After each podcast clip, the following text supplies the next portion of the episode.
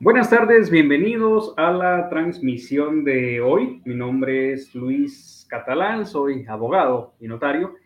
Y en esta ocasión tengo un tema súper interesante eh, que voy a compartir con ustedes. La dinámica es más o menos la siguiente. Bueno, les he de contar, eh, como abogado tengo interés en algunos temas relacionados con qué hacer dentro de la profesión y pues algunas problemáticas sociales que se derivan de esta misma eh, actuación como, como profesional.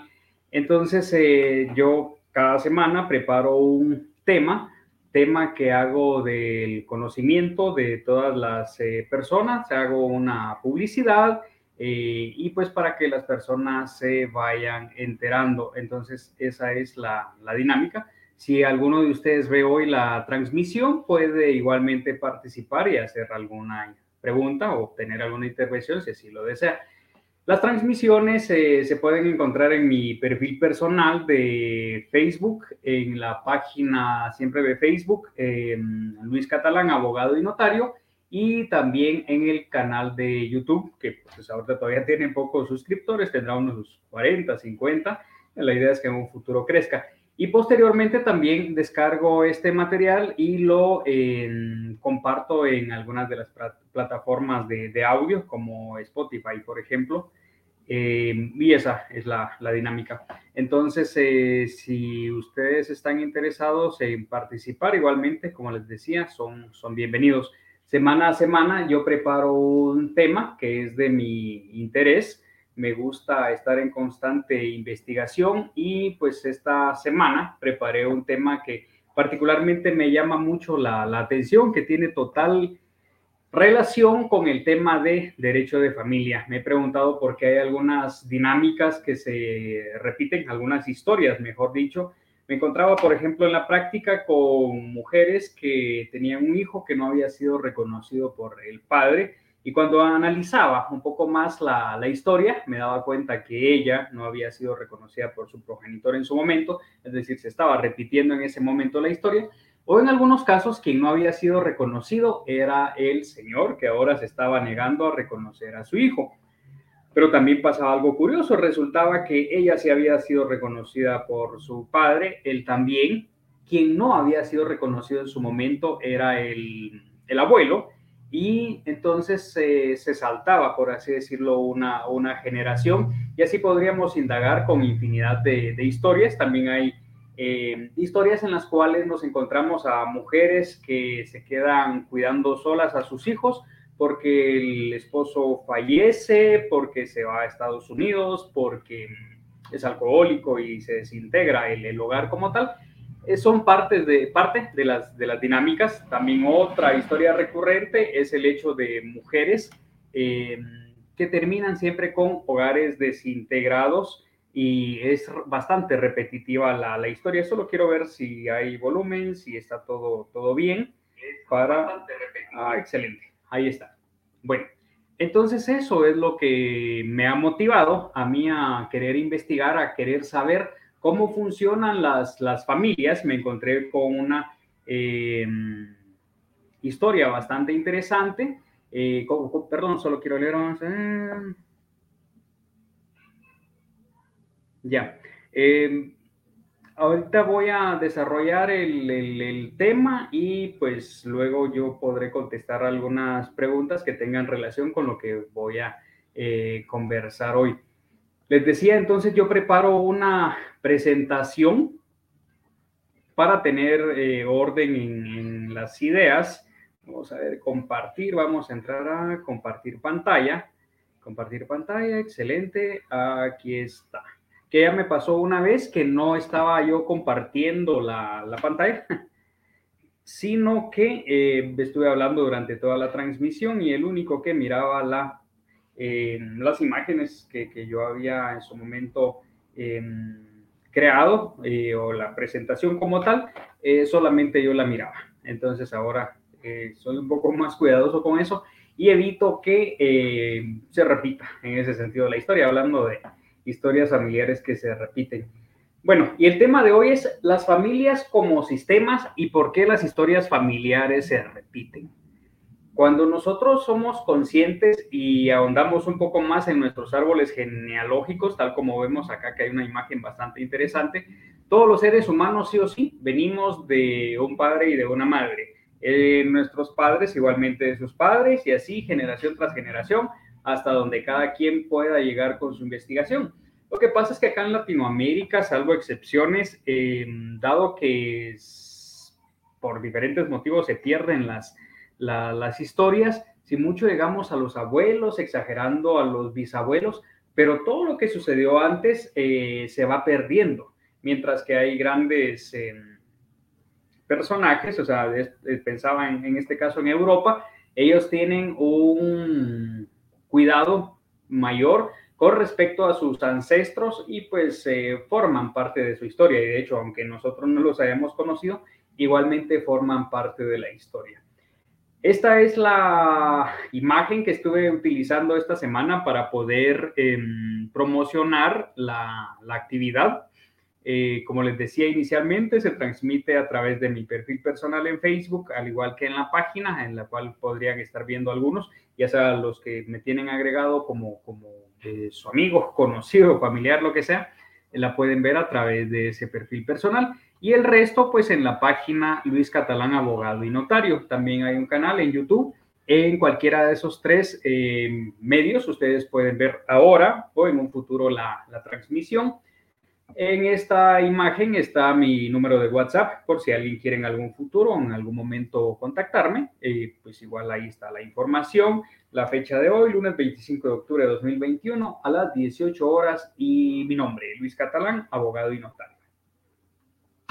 Una de las películas que a mí más me impactó y me gustó fue precisamente Coco, derivado del interés que yo tengo en el tema de, las familias y cómo funcionan, cómo se organizan, por qué las historias se repiten y todos los relajos que nosotros hacemos eh, con nuestras familias, ¿no? Este esquema que ustedes van a ver acá es relativamente ordenado porque eh, acá únicamente están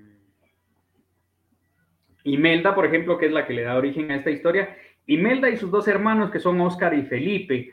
¿Cómo se llamaba Héctor? Héctor eh, se llamaba em, el, papá de, Coco, quien a la vez era em, mamá de Elena, y etcétera, etcétera. Bueno, entonces acá hay un relativo orden porque acá, eh, por lo menos en esa historia que nos cuentan en esta película, no vemos que Imelda se vuelva a casar y que tenga más, eh, más hijos, o por lo menos yo no recuerdo ese detalle. O que igualmente Oscar haya tenido Héctor. Héctor haya tenido hijos con alguien más y entonces se hacen todas esas combinaciones y esos relajos interesantes. Acá les decía, está relativamente ordenado el, árbol genealógico hasta llegar a, a Miguel. Bueno, entonces eh, Imelda y Héctor eh, tienen una hija que se llama Coco. Esta señora Coco tiene eh, pues un esposo que es eh, Julio, quien es hermano de Rosita.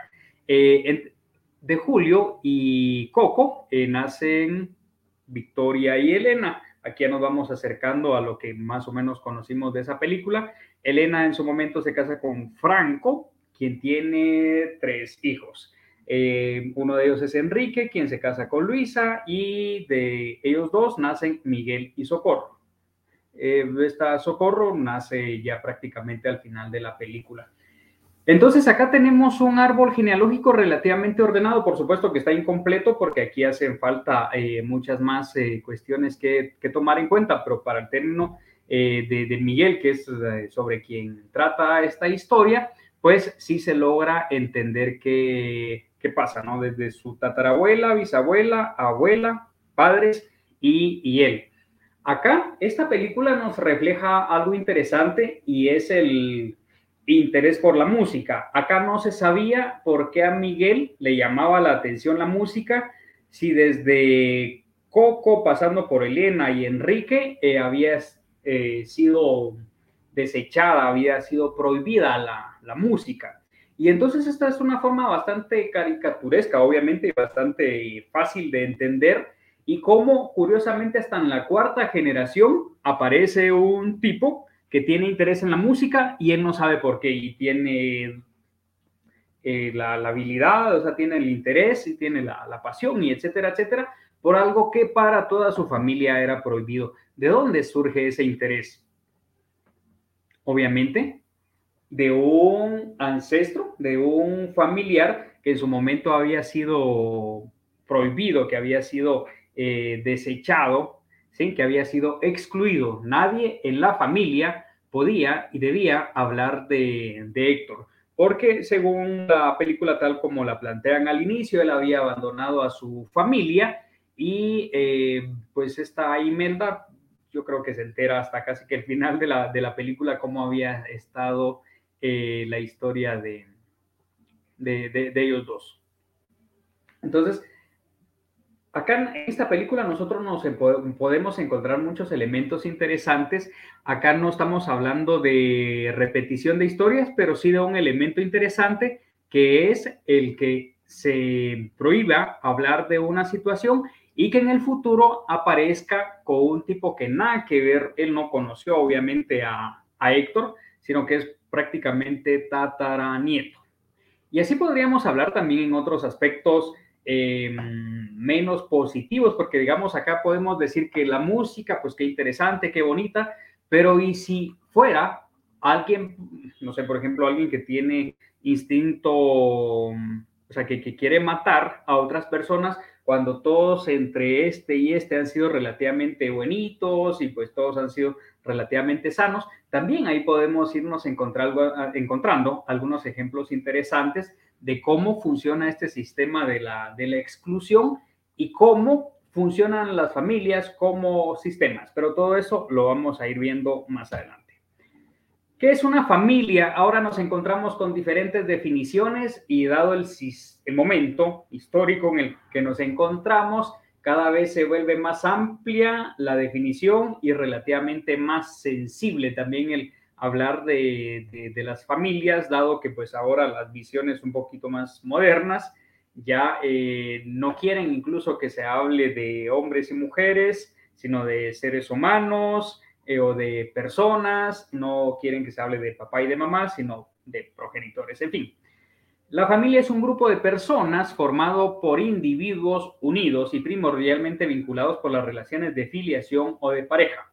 Lo que sí es cierto es que no todas las familias están vinculadas por lo estrictamente biológico, porque hay casos de, de adopción, hay casos de reconocimiento. Por ejemplo, viene María, eh, tiene vida sexual con Juan, María queda embarazada, Juan se va, nace el niño, luego María eh, se une, se junta con, con Pedro, y Pedro no es padre biológico de Juanito, vamos a poner Juanito, sin embargo, hace un reconocimiento, entonces ellos no están vinculados eh, biológicamente, pero sí legalmente, ¿sí? Por el hecho mismo del reconocimiento.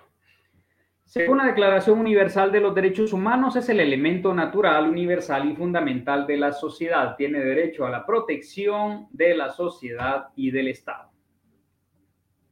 Pues ahorita vamos a ver generalidades de qué es una familia y demás. En sentido amplio, conjunto de las personas que descienden de un tronco común, como por ejemplo acá mencionábamos a, Héctor en el esquema que vimos de la película de Coco. Era muy importante tener ese esquema del árbol genealógico. Entonces estaban Héctor e Imelda. Y de ellos pues desciende Coco y pues el resto de, de personas, ¿no? Y que se relacionan entre sí por el matrimonio y la filiación. En sentido estricto, es un grupo formado por los padres y sus descendientes o hasta más restringidamente todavía por los padres y sus hijos menores. Conjunto de personas que descendiendo de un tronco común se hayan unidos por los lazos del parentesco.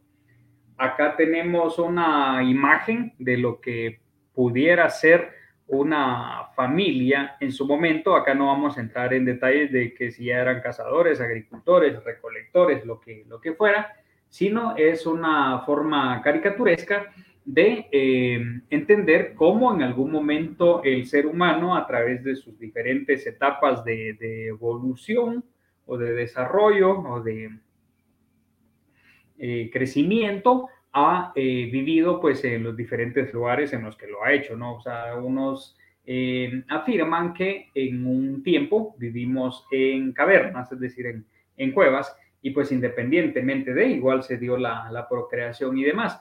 Acá vemos a una que posiblemente sea alguna especie de, de abuela, eh, dos madres, eh, tres niños.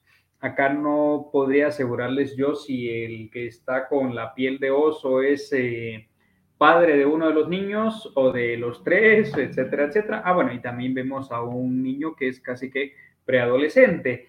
Los que hablan de esta época en algún momento dicen que los hijos eran comunes. ¿Por qué? Porque la única que tenía la certeza de ser la madre era la, la madre, pero el hombre como, como tal no, a diferencia de lo que sucede actualmente, que pues que obviamente a través de una prueba de ADN se puede establecer quién es el padre. En su momento, eh, insisto, la única que sabía que era madre y de quién posiblemente si es que no mezclaban a los niños o no, aquí no sé qué más podría pasar, pero eh, insisto, la que sí tendría certeza de quién es, eh, de, que era madre, era, era ella. El término familia procede del latín familia, grupo de, de, siervos y esclavos, patrimonio del jefe de la gens. Esto a mí particularmente me llamó mucho la, la atención porque el sistema romano prácticamente se mm, incluía no solamente al grupo familiar, sino a los, a los esclavos que también formaban parte de su patrimonio y por supuesto de, eh, de la familia. Entonces acá tenemos al padre, hijo, nieto, madre y esclavo. Estaba el dominus, pueri, puela eh, y domina. El esclavo era el servus. Teoría de los de sistemas en la familia. Esta parte de verdad me encantó muchísimo porque cuando a, alguien se le ocurrió proponer esta teoría de los sistemas, obviamente basados en eh, estudios y en las observaciones que habían hecho previamente y que siguen haciendo, se dieron cuenta que estas teorías aplican a cualquier sistema, a cualquier conjunto en los cuales hay eh, diferentes elementos, ¿no? sin importar qué tipo de familia sea eh, o qué tipo de, de, conjunto al final pudiera, pudiera ser. ¿Qué es un sistema? Solo vamos a ver si hay alguna comunicación. Excelente. ¿Qué es un sistema? Es un conjunto de unidades interrelacionadas entre sí, cada una de ellas con diferente nivel de complejidad límites de eh, permeabilidad, variables, sistemas de comunicación interno y medio de comunicación con el exterior. Entonces, esto es un conjunto que cuando lo veamos más adelante se van a dar cuenta que encaja totalmente en el tema de la, eh, de la familia. Los sistemas pueden ser abiertos o también pueden ser eh, cerrados.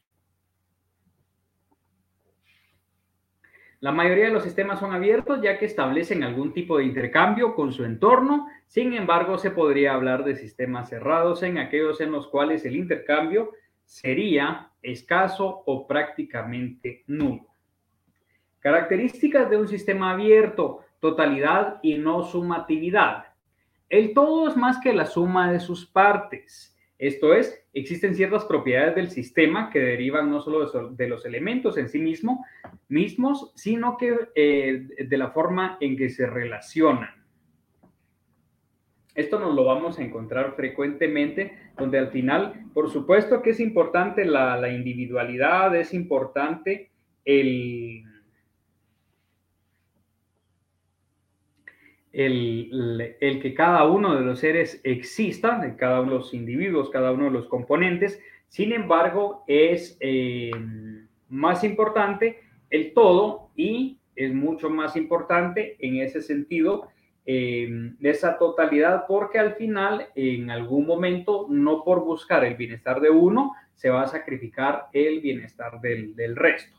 Cada una de las partes de un sistema está relacionado de tal forma con, eh, con los demás que un cambio en una de ellas eh, desencadena un cambio en todas. Como por ejemplo, y eso lo vamos a ver más, eh, más adelante cuando ya veamos específicamente lo, de las familias, El hecho de que se vaya el padre desarmoniza el, el sistema familiar. El hecho de que aparezca un tercero desarmoniza el sistema familiar. El hecho de que fallezca uno de los eh,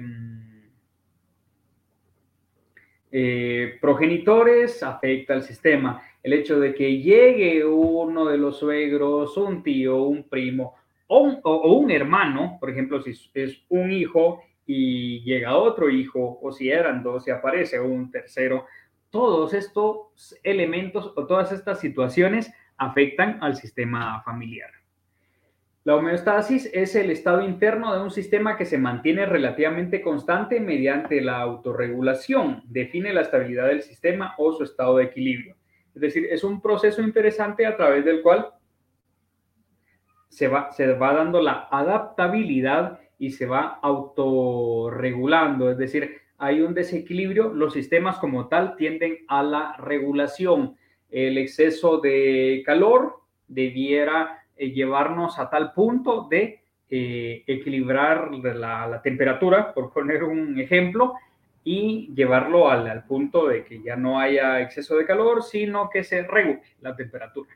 El equilibrio se logra a través de la retroalimentación positiva que tiende a modificar la estructura y funcionamiento del sistema produciendo eh, crecimiento y diferenciación. La retroalimentación negativa que tiende a mantener el sistema estable por proporcionando unión, sentido de pertenencia y apoyo. Esto del sentido de pertenencia más adelante lo vamos a ver y vamos a darnos cuenta que es sumamente importante e interesante. Es eh, en ese mismo sentido de la búsqueda de pertenencia que algunos integrantes del grupo familiar hacen incluso cosas que atentan en contra de su propio bienestar. Y quizá no tiene mucho que ver, pero en el fondo sí, cuando vemos a un adolescente que por el hecho de sentirse perteneciente o aceptado en un grupo termina eh, haciendo lo que, le, lo que le piden, aunque atente en, contra de sus eh, propios valores. Equifinalidad y la multifinalidad. El concepto de equifinalidad defiende que el estado de un sistema está determinado por la naturaleza de la relación y no por sus condiciones iniciales, de manera tal que distintas condiciones iniciales pueden llevar a un mismo estado eh, del sistema. Entonces, al final, todos tienden a buscar lo, mismo y una de ellas es la unión, la permanencia el estar dentro, dentro de, aunque no necesariamente inicien todos de la misma manera.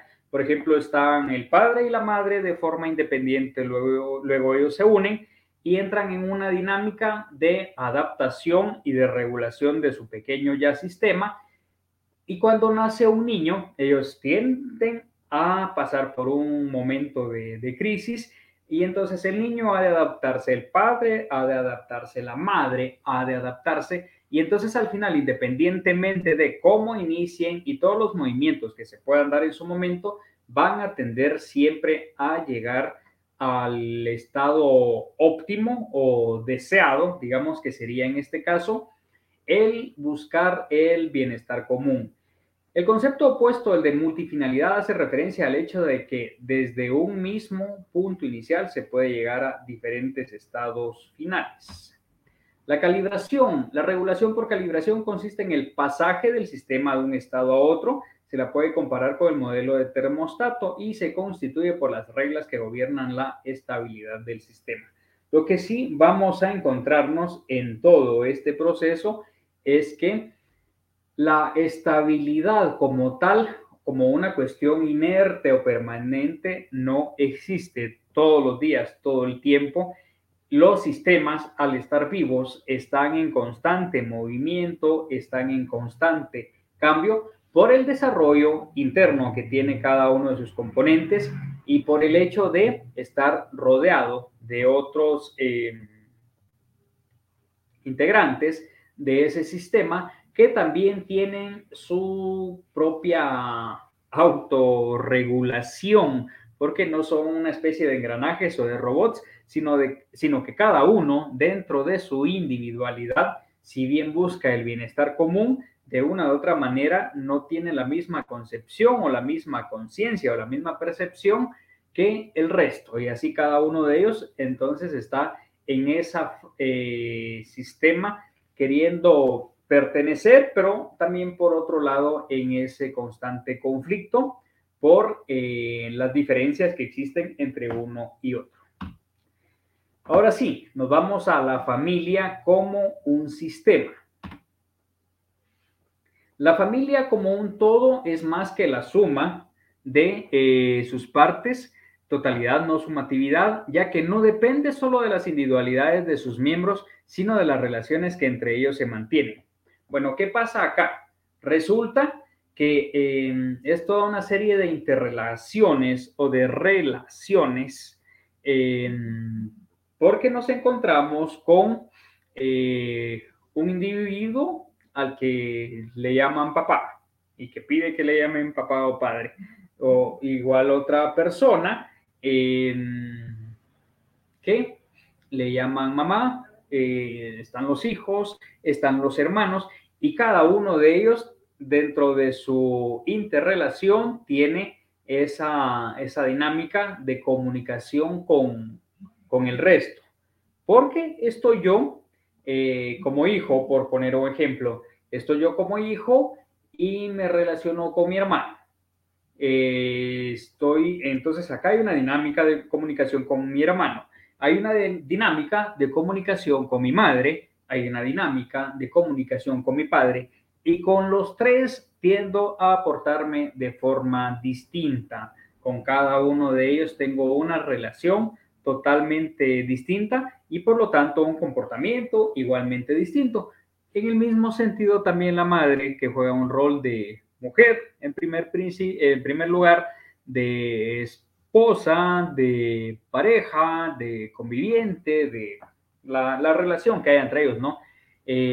luego está esa relación de, de ella como madre eh, mía, luego está de su relación como madre del, del otro, y por muy que seamos hermanos, no siempre la relación, por el hecho de las individualidades, no siempre esa relación de parte de ella va a ser exactamente igual entre Juan y Pedro, ¿no? Que, que fueran los, los hermanos.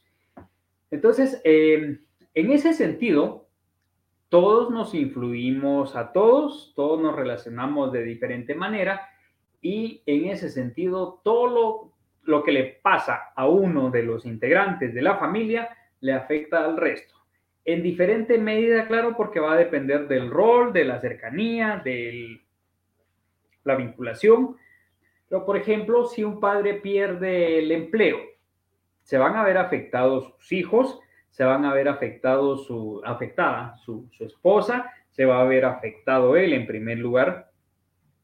Igual, eh, en ese mismo sentido también pasa lo mismo si a la esposa que se le muere mm, la madre, ese duelo de la madre le afecta a ella, le afecta al esposo, le afecta al hijo mayor, le afecta al hijo menor, etcétera, etcétera. Entonces, todo lo que le pasa a uno de los integrantes le termina afectando al resto de los miembros del, sistema. La homeostasis o homeostasis, eh, la familia eh, tiene tendencia a autorregularse con mecanismos de dos tipos. El de crecimiento-cambio frente al de autorregulación homeostasis. Esto quiere decir, eh, por el hecho mismo de que yo les decía que los seres vivos, o sea, los, todo lo que está vivo, tiende al cambio, a la evolución, al constante cambio. No hay un sentido de pasividad y de tranquilidad en el cual nosotros podamos decir que todas las familias están em, con esa estabilidad casi que em, eh, petrificante. No, o sea, realmente hay, hay un movimiento. Y entonces en esos desequilibrios que se dan en esos cambios, en esos movimientos, se tiende a buscar la eh, autorregulación o la regulación. Por eso es que las normas están en constante cambio y las normas no siempre se pueden aplicar eh, de igual manera para todos los integrantes. Por ejemplo, si tenemos a un niño de 5 y uno de 10, definitivamente no se les va a tratar igual ni se les van a poner los mismos lineamientos o los mismos requerimientos. La visión sistémica de la familia nos ayudará a comprender que las relaciones que se dan entre los diferentes miembros tienen una causalidad circular, es decir, nadie es culpable y nadie es víctima. En este sentido, para quienes tienden a sentirse víctimas de los demás, es necesario que sepan que no necesariamente todos los movimientos que se dan en los sistemas familiares y en los individuos como tal, no necesariamente están eh, en relación con provocar un daño en el, en el otro, eh, porque no necesariamente es así. Por supuesto que acá podemos dejar de lado también, o incluir, mejor dicho, el tema de los, de los conflictos de, de, pareja, que esos sí o sí, cuando hay una intencionalidad de, de, afectar al otro, pues en ese sentido sí tampoco vamos a decir que no eh, se es responsable del daño que se le... Daño, no sé si utilizar la palabra daño, de la afectación que se quiere provocar en el, en el otro. Lo que pasa es que es bien delicado y este es un rol bastante, una dinámica más que rol, bastante interesante en las cuales eh, muchos tendemos a eh, querer ser víctimas y querer culpar al, otro. Y entonces vemos al otro como el, como el malhechor, como el, como el malo de la película. Sin embargo, para términos puramente prácticos, sabemos que en primer lugar nadie nos puso, a menos de que sea un matrimonio forzado, una violación y demás, pero para todo lo, demás, para el resto de relaciones, se supone que hay un consentimiento. Y entonces no podemos, eh, no debiéramos empezar a decir es que por tu culpa yo estoy de tal y tal manera. La calibración, comparemos a la familia en cuanto a sistema abierto. Eh, al inicio mencionábamos que hay dos tipos de sistemas, sistema abierto y sistema cerrado. El abierto es cuando permite la interacción con el mundo exterior. Entonces puede, por ejemplo, en una tribu, por poner un, pueblo, ¿no? Para que no se oiga tan, eh, primitivo, pero que de hecho igual no han cambiado mucho los, eh, los sistemas en ese sentido, porque igual seguimos viviendo como una especie de clanes, de tribus y demás, las ciudades cada vez más distanciados unos de los otros, pero por lo general eh, nos, nos, movemos de, de, esa manera. Bueno, entonces comparemos a la familia en cuanto al sistema abierto. Les decía, el abierto es el que permite la interacción, la comunicación, la introducción y el que salgan elementos de ese sistema para ir y compartir con otros, permitir la entrada de otros y entonces hay un crecimiento. Eh, entonces, acá dice, eh, metafóricamente como un grupo de personas, todas ellas en un bote. Cuando algún individuo nuevo entra en él, el bote se desequilibra. Es decir, está el bote, está en movimiento, entonces ahora va a ingresar uno. ¿Y qué, qué pasa acá? Hay un, hay un movimiento y entonces en ese moverse hay que adaptarse y hay que buscar nuevamente el equilibrio. Entiendas el nacimiento de un hijo, o sea, acá, como ya lo explicaba hace un rato, se mueve y le cambia la vida a todo mundo. Em, estamos hablando de un sistema ya constituido, pero si es uno por constituirse, como por ejemplo está la familia Pérez y llega un integrante de la familia López, el que se le permita al integrante de la familia López integrarse también va a crear ciertos movimientos de este lado hasta que el integrante de la familia López logre adaptarse. Pero también en ese sentido, porque como se unen dos tribus, dos clanes, dos grupos, esa interacción mueve los sistemas, o sea, mueve los grupos y puede pasar dos cosas, que se adapten o que no. Hay familias que o grupos que de verdad no logran la interacción y eh, la integración o la interacción y pues eh, no, no se relacionan los Pérez con los López, eh, solo saben que Juan López se casó con María Pérez, pero hasta ahí, es decir, no pasan más allá de, y hay otras que se crean así como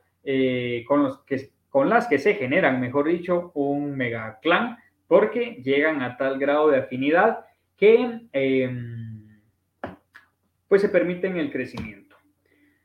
Eh, cuando autorizo un matrimonio, le digo, les digo a las familias que es la unión cabal de dos clanes o dos tribus, cada uno con sus propias costumbres o tradiciones y de la cual se originará una nueva. ¿Qué pasa? Eh, Juan y María. Juan viene de esta tribu, de este clan, y María viene de este otro. Sus propias costumbres, sus propias tradiciones, sus propia, su propia forma de pensar, de sentir y demás. Y entonces, ¿qué pasa? Viene Juan y piensa que lo válido de él, lo, único que, que es válido es lo que él ha vivido. Y lo mismo ha de pensar María en ese sentido. Pero resulta que o pasan por un proceso de reacondicionamiento, que es lo que comúnmente sucede, y crean un nuevo sistema.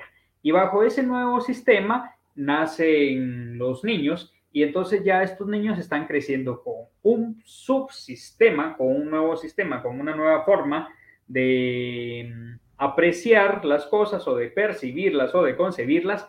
Y entonces resulta que eh, ya lo que traía Juan y lo que, traía María era válido para ellos, pero tomaron o debieran tomar lo mejor cada uno de ellos y así crear o formar uno nuevo y es en el que se eh, instaurará el nuevo sistema, el, nuevo mm, orden, no mundial, el nuevo sistema familiar bajo el cual crecerán eh, los, los nuevos hijos.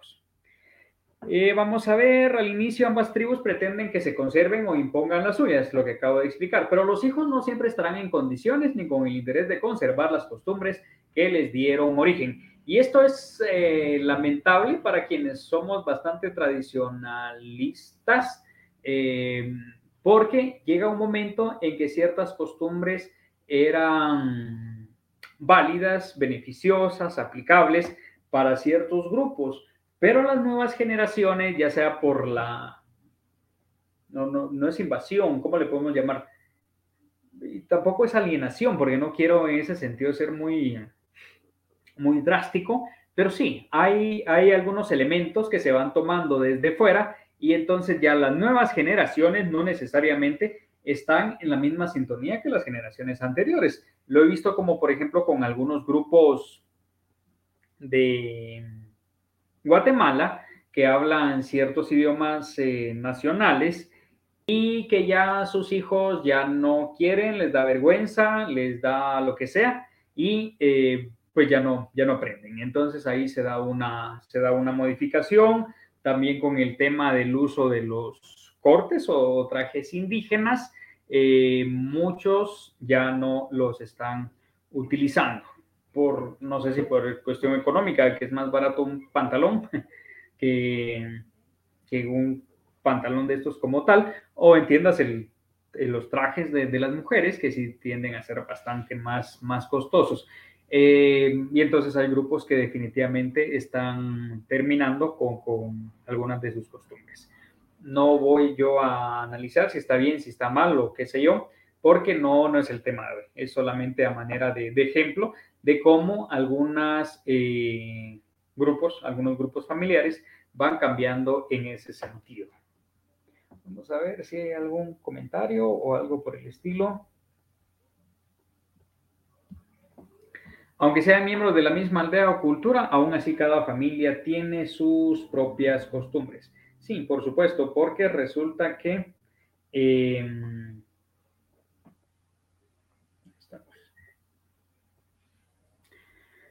Eh, hay diferentes formas de, pensar y de vivir y de sentir aún en los mismos lugares. Puede originarse un conflicto al inicio eh, por ver cuál será la o las costumbres imperantes. En ese proceso de adaptación del nuevo integrante de la familia a las costumbres del grupo al que se integra, ambos han de ceder y pasar por un proceso de adaptación. Eh, claro, porque como lo que les decía, a menos de que sea una imposición total por parte del hombre o por parte de la mujer, por lo general em, hay una adaptación y donde sabiamente y quizá de forma natural, cada uno va a ir tomando lo mejor del, otro y dependerá también del nivel de comunicación y del grado de madurez que cada uno tenga. En el proceso de autorregulación, es el proceso de autorregulación del que antes hablamos. La familia es un sistema abierto, estable, gobernado por reglas y con límites que van desde los muy rígidos, padres inflexibles que imponen normas muy rigurosas, y de esos pues hay, hay muchos, em, hasta los muy difusos donde cada uno hace lo que le da la gana, con una historia inmerso en un suprasistema y compuesto por subsistemas. Nosotros pertenecemos a diferentes sistemas. Está este sistema básico que es la, familia, papá, mamá e hijos, pero también hay un sistema mucho mayor, eh, siempre eh, conformado o integrado por otras familias y hay interacciones entre los diferentes sistemas. Cada uno tiene su propio sistema familiar, pero también está el sistema de trabajo, el sistema de la universidad, el sistema de la ciudad en la que vivo, del país en el que vivo, del continente en el que vivo y por supuesto el sistema mayor que quizás sería la humanidad. Subsistemas. Dentro de los sistemas se pueden apreciar pequeños subconjuntos formados por elementos del mismo sistema que se relacionan entre sí. Es lo que conocemos con el nombre de subsistema. Un subsistema es un conjunto de elementos agrupados en torno a una misma función o cualidad. Los patrones de interacción que se manejan dentro de los subsistemas no son válidos para el sistema familiar en su conjunto, porque, por ejemplo, eh, un subsistema es la relación de hermanos. Eh, no necesariamente las reglas que tengamos mi hermano y yo van a ser válidas para mis padres y no necesariamente lo que convengan entre ellos va a ser de aplicación con nosotros como hermanos, no necesariamente las los acuerdos que tengamos mi papá y yo van a, ser los mismos que tenga con mi hermano. Y también en el mismo sentido, los acuerdos que tenga mi madre con eh, mi hermano y así. Los individuos que componen la familia pertenecen, pertenecen ahí, a varios subsistemas a la vez, en los que eh, aprenden y desarrollan habilidades bien diferenciadas. Está el subsistema conyugal formado por la pareja, eh, de esto pues prácticamente ya lo, lo, expliqué. Está el subsistema parental, padres e hijos. Eh, Poder Ejecutivo ejerce las funciones organizativas básicas, principios de autoridad, jerarquía y diferenciación. Los padres deben valorar a cada hijo como los seres humanos únicos e eh, reemplazables. Porque por mucho que digamos que queremos, es que querer sí, que tratamos a nuestros hijos por igual, con cada uno de ellos tenemos una relación distinta por la individualidad y la eh, riqueza que tiene cada uno de ellos. Entonces no nos relacionamos de igual manera, no los tratamos de igual manera, como también ellos no se relacionan de igual manera con su papá y con su mamá. Es decir, eh, con el padre se relacionan de una manera, Juanito, a Juanito se relaciona de una manera con su papá y de otra manera con su mamá. Pedro, Pedro se relaciona de una manera con su papá y eh, de otra manera con su mamá. Actualmente en la sociedad en la que vivimos cada vez hay más familias con un solo hijo. Em, este es un punto importante, que el hijo sea hijo y no pareja o padre de uno de ellos, porque esto desequilibra el sistema ¿Por qué? Porque el hijo es hijo, el hijo no es padre y tampoco es esposo. Y en los sistemas hay órdenes establecidos para que logren funcionar. Cuando se rompe ese orden, se, crean eh, desequilibrios y por lo tanto estos eh, tienden a hacer que los sistemas se fallen. El subsistema fraternal, este es el formado por los hermanos que les decía hace un rato, es el primer laboratorio social en el que los niños aprenden a relacionarse con sus iguales, compartir, negociar, rechazar. Eh, las relaciones entre hermanos son muy significativas y constituyen un auténtico campo de aprendizaje. En mi caso particular, em, yo tuve una búsqueda constante de, un hermano. Ahora con mis em, hijos ellos se llevan muy poco tiempo y veo que se tienen el uno para el otro, el uno al otro. Y están el uno para el otro prácticamente, porque em, son, son cómplices, son amigos, son compañeros, igualmente se, se pelean y demás, pero tienen esa gran ventaja ambos de que al final no necesitan Por supuesto que se necesita de la interacción de, y el contacto con otros, pero hoy por hoy no es lo mismo a que sea un niño, un hijo único, que por lo general tienden a ser niños solitarios. Pues a menos de que hayan más niños viviendo en ese lugar o a la par prácticamente donde se permite la constante interacción.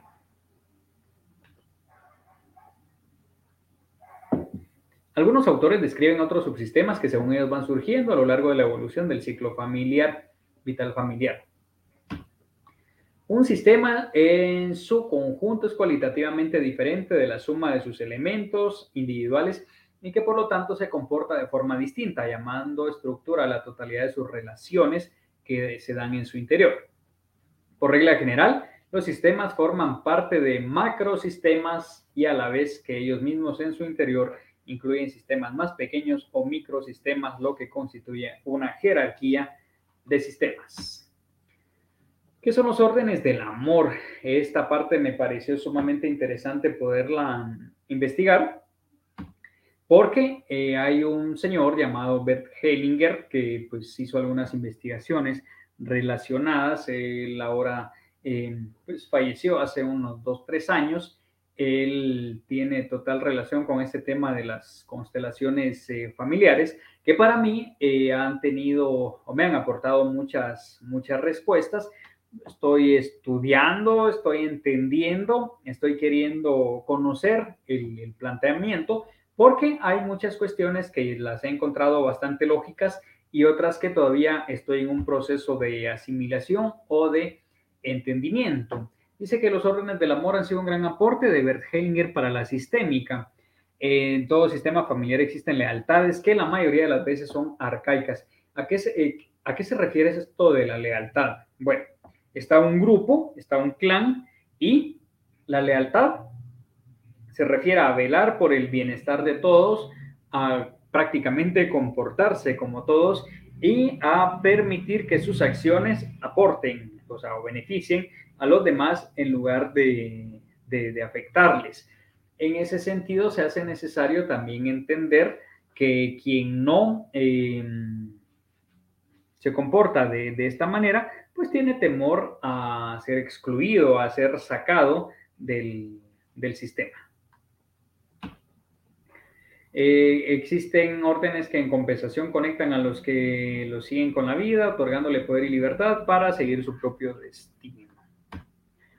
Cabe destacar que dichos órdenes son arcaicos, han regido culturalmente a todas las tribus y es por ello que algunas personas los consideran del pasado, aunque así sea, todavía siguen y seguirán vigentes hasta que cada persona tome conciencia de que ya no necesita estar pegado al clan. Esto también a mí me llama poderosamente la atención porque al final, si bien hay un sentido de pertenencia, llega un momento en el cual cada uno de ellos debe sentirse eh, único, debe más que sentirse, darse cuenta de su individualidad y de su, eh, sus elementos diferenciadores. Es decir, viene y todo lo que él tiene, por supuesto, que es resultado de lo que le han heredado sus, sus progenitores, y no me refiero solo al aspecto meramente de, de plata, sino desde el aspecto eh, meramente biológico, ustedes saben que nuestras características eh, físicas sí o sí se originan de nuestro padre y de nuestra madre. Y ellos a la vez las tomaron o las eh, recibieron de sus progenitores y así generación tras generación.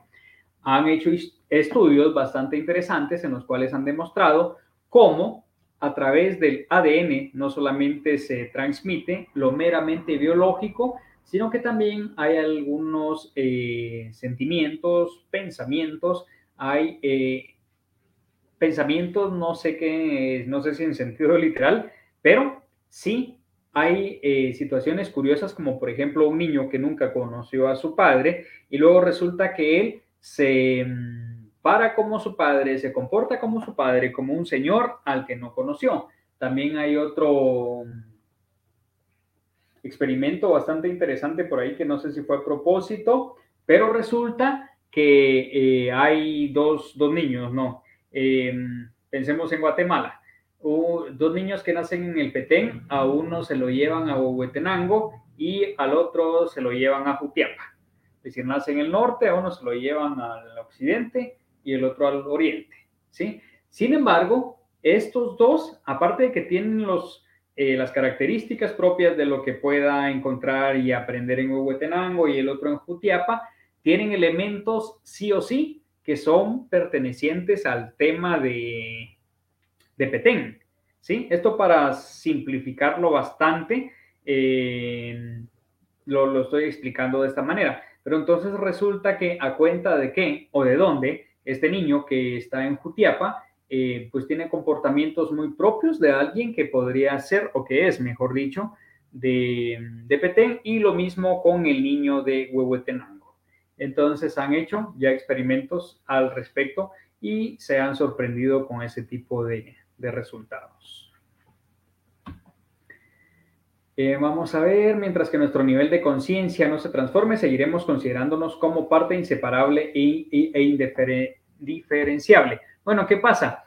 Cuando nosotros venimos y prácticamente por eh, lealtad, por respeto, por no desarrollo de la conciencia, prácticamente venimos y hacemos lo mismo que nuestros antepasados. Es decir, no venimos y desarrollamos la conciencia al darnos cuenta que no necesariamente lo que ya vivieron mis antepasados lo tengo que repetir yo. Y entonces al encontrar el elemento diferenciador o hacerme consciente de que mm, no tengo que necesariamente repetir la historia, es donde puedo precisamente empezar a cambiarla. Y entonces todos los eh, nuevos integrantes, es decir, los, los últimos hijos, por así decirlo, tienen un gran peso, una gran responsabilidad, porque pudiera ser que ellos terminen haciendo cambios o que simple y sencillamente eh, repitan más la, historia, como por ejemplo podría ser eh, una familia que haya crecido en un asentamiento,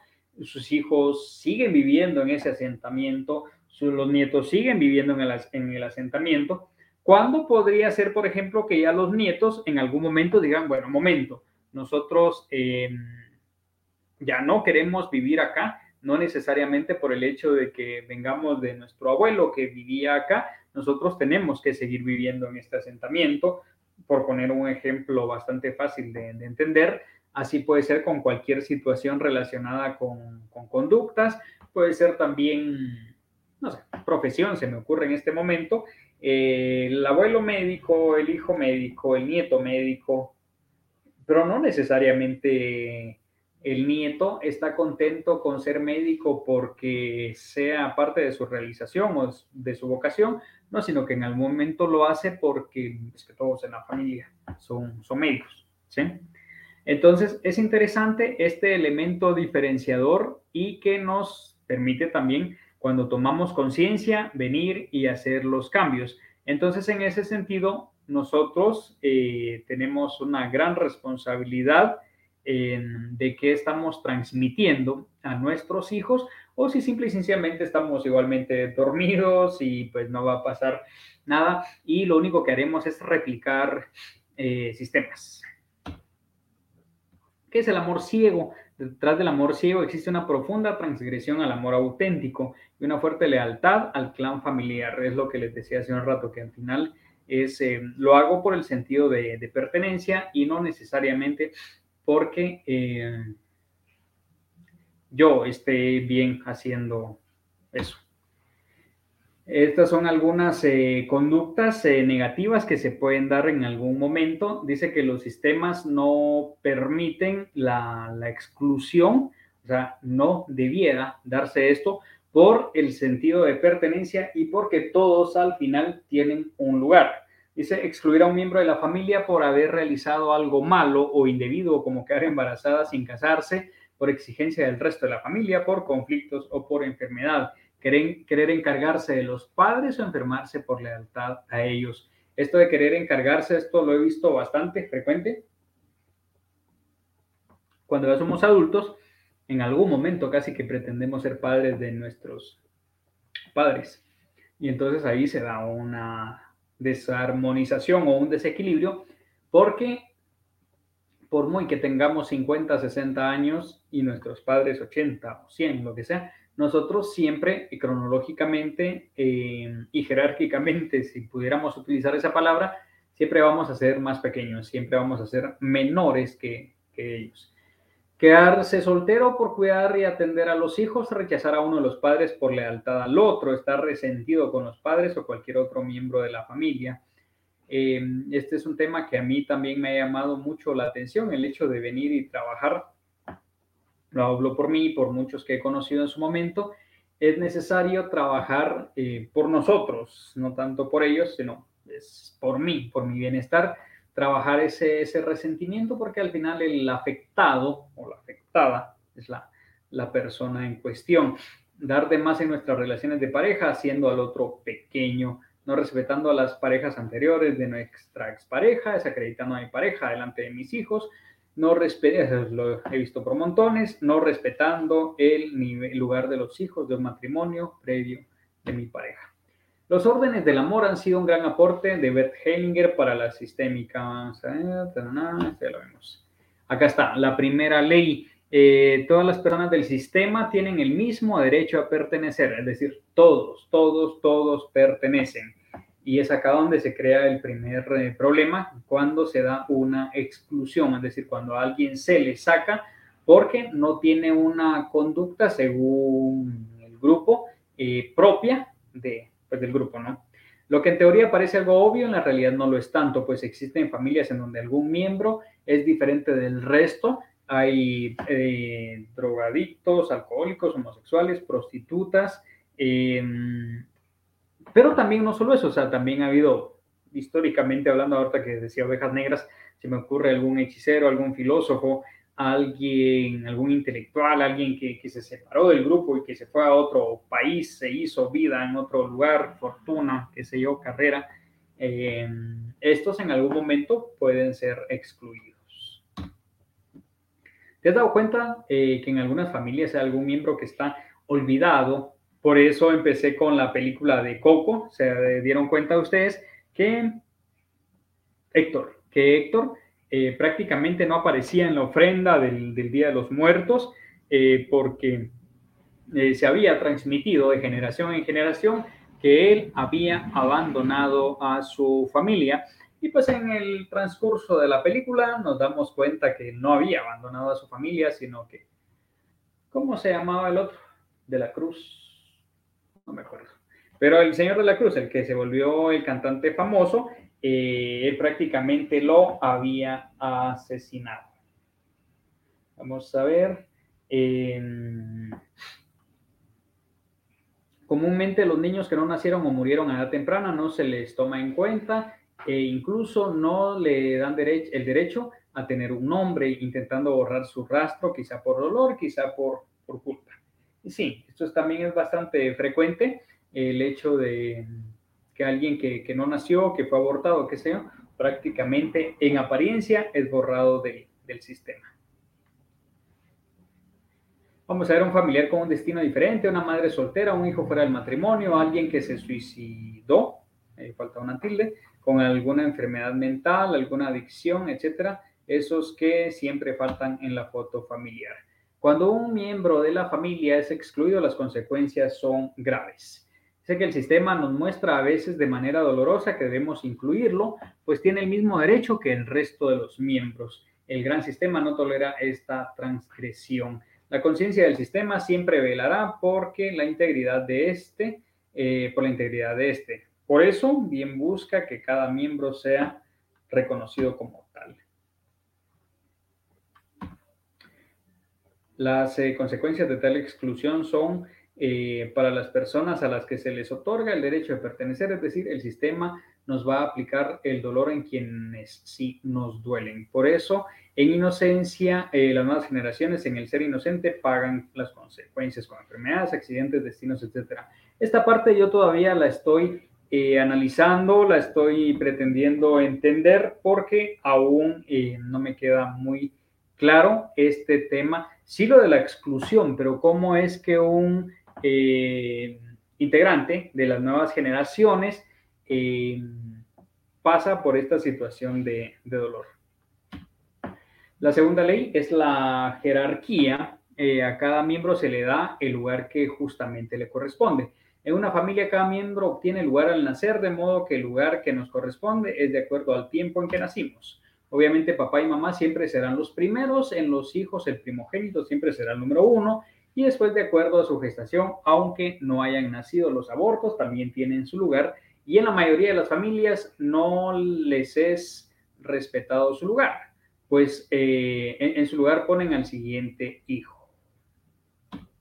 La alteración de este orden también se da en los hijos parentales, es decir, aquellos hijos que se convierten en pareja. Esto ya lo hablaba yo hace un rato, de aquí se crea un, desequilibrio, porque em, aunque fallezca papá, aunque papá se vaya, papá esté en la cárcel y demás, eh, el lugar de papá es el de papá, ¿sí? Entonces, em, el hijo es el hijo, no es la pareja, y tampoco es el papá de su, de su mamá o de su papá. Entonces, en ese sentido, sí se hace necesario que cada uno ocupe su lugar, porque esto causa un desequilibrio. Y para términos puramente prácticos, ¿no? Es decir, que eh, vemos a un joven eh, cumpliendo con las funciones de, del papá, cuidando a la madre y a los demás hermanos. También la alteración del orden se da en que la mujer toma el lugar del hombre y o el hombre toma el lugar de la mujer. El hombre es el que sostiene, el que protege y la mujer es la que da amor, la que cuida. Cuando estos roles son cambiados, las parejas no funcionan. Tercera ley, equilibrio entre dar y tomar. Eh, no es más de lo que estés dispuesto a recibir, ni tomes más de lo que estés dispuesto a dar. Toda relación deberá tener un equilibrio a fin de permanecer. Es decir, si queremos que una relación perdure, deberá tener un equilibrio entre los que toman y los que dan eh, cada una de las partes. En ese sentido sí es bastante interesante porque cada uno de nosotros debiera saber qué es lo que quiere dar y qué es lo que puede dar y también qué es lo que, lo que espera. Porque acá también se da una cuestión bastante curiosa cuando eh, nuestras expectativas no están en concordancia con las intenciones del otro y nuestras intenciones no están en concordancias, concordancia con la expectativa del otro. Es decir, yo vengo y yo quiero dar em, para eh, la fiesta de graduación, yo quiero aportar, eh, no sé, 10, 10 em, panes y la otra persona está esperando que yo dé 100.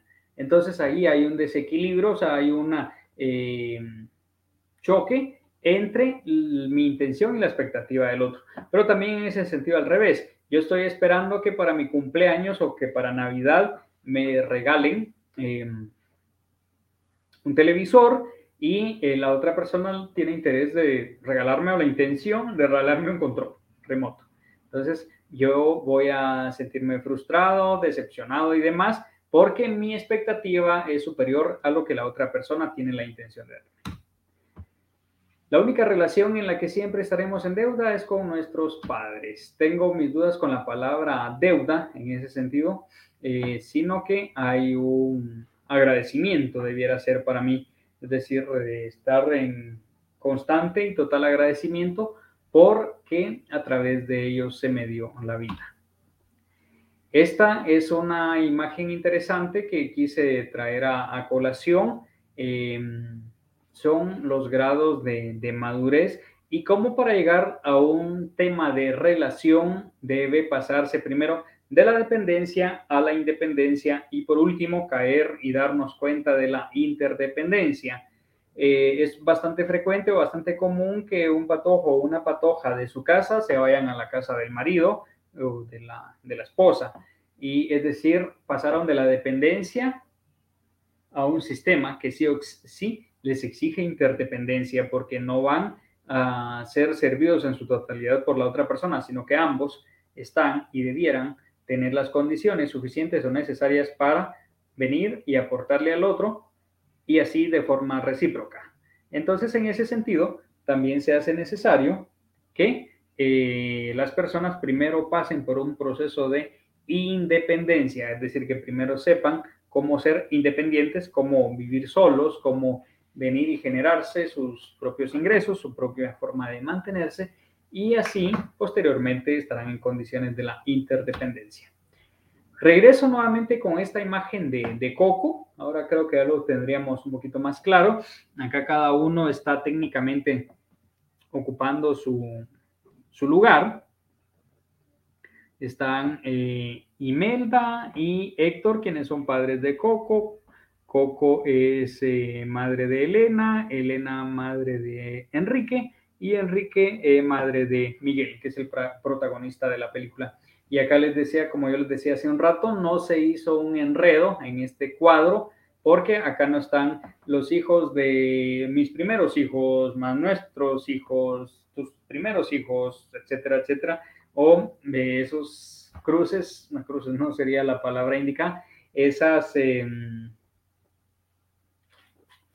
esos ensambles, que es la palabra que se está utilizando ahora, familias ensambladas, pero, pero esas combinaciones creo que sería lo más adecuado en este momento. Esas combinaciones interesantes donde eh, al final em, hay una gran confusión para, para todo el mundo.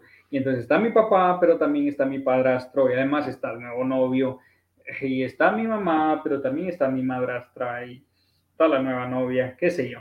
Y entonces, y están eh, mi hermano, que es hijo de mi mamá con su papá, mi hermana que es hijo de mi mamá con su papá, mi otro hermano y etcétera, etcétera. Y entonces así, estos árboles genealógicos se quedan bastante cortos eh, y son bastante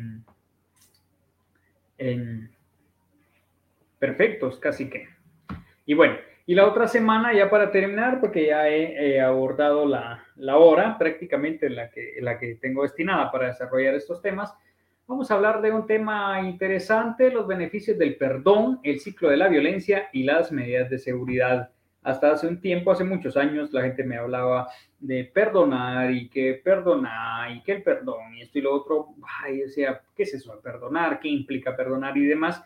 Y pues tantos años después, ahora he estado eh, mucho más interesado en el tema, entendiéndolo y descubrí que hay muchos beneficios a nivel emocional, a nivel mental y a, nivel físico. Entonces, la otra semana quiero hablar sobre los beneficios que, que otorga el, perdón. Quiero mm, adentrarme un poco en el ciclo de la violencia, de cómo es que se genera, cómo, qué papel juega cada uno y qué, mm, qué comportamiento sería más que todo tiene cada uno de los integrantes de esas familias o de esas parejas.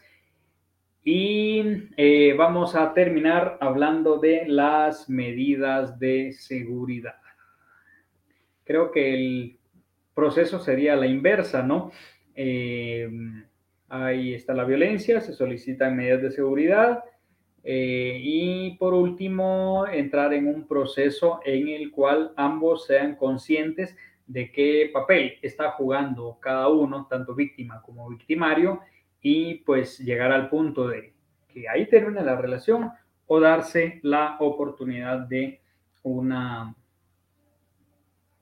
de ver de una forma distinta el conflicto. Esto será el lunes 1 de noviembre a las 18 eh, horas siempre. Eh, si hay personas interesadas, que me imagino que sí, Igualmente, yo estaré realizando esta transmisión. Muchísimas gracias a todos los que pudieran haber estado en la transmisión y los eh, veo en una próxima oportunidad. Que estén muy bien, pasen feliz noche.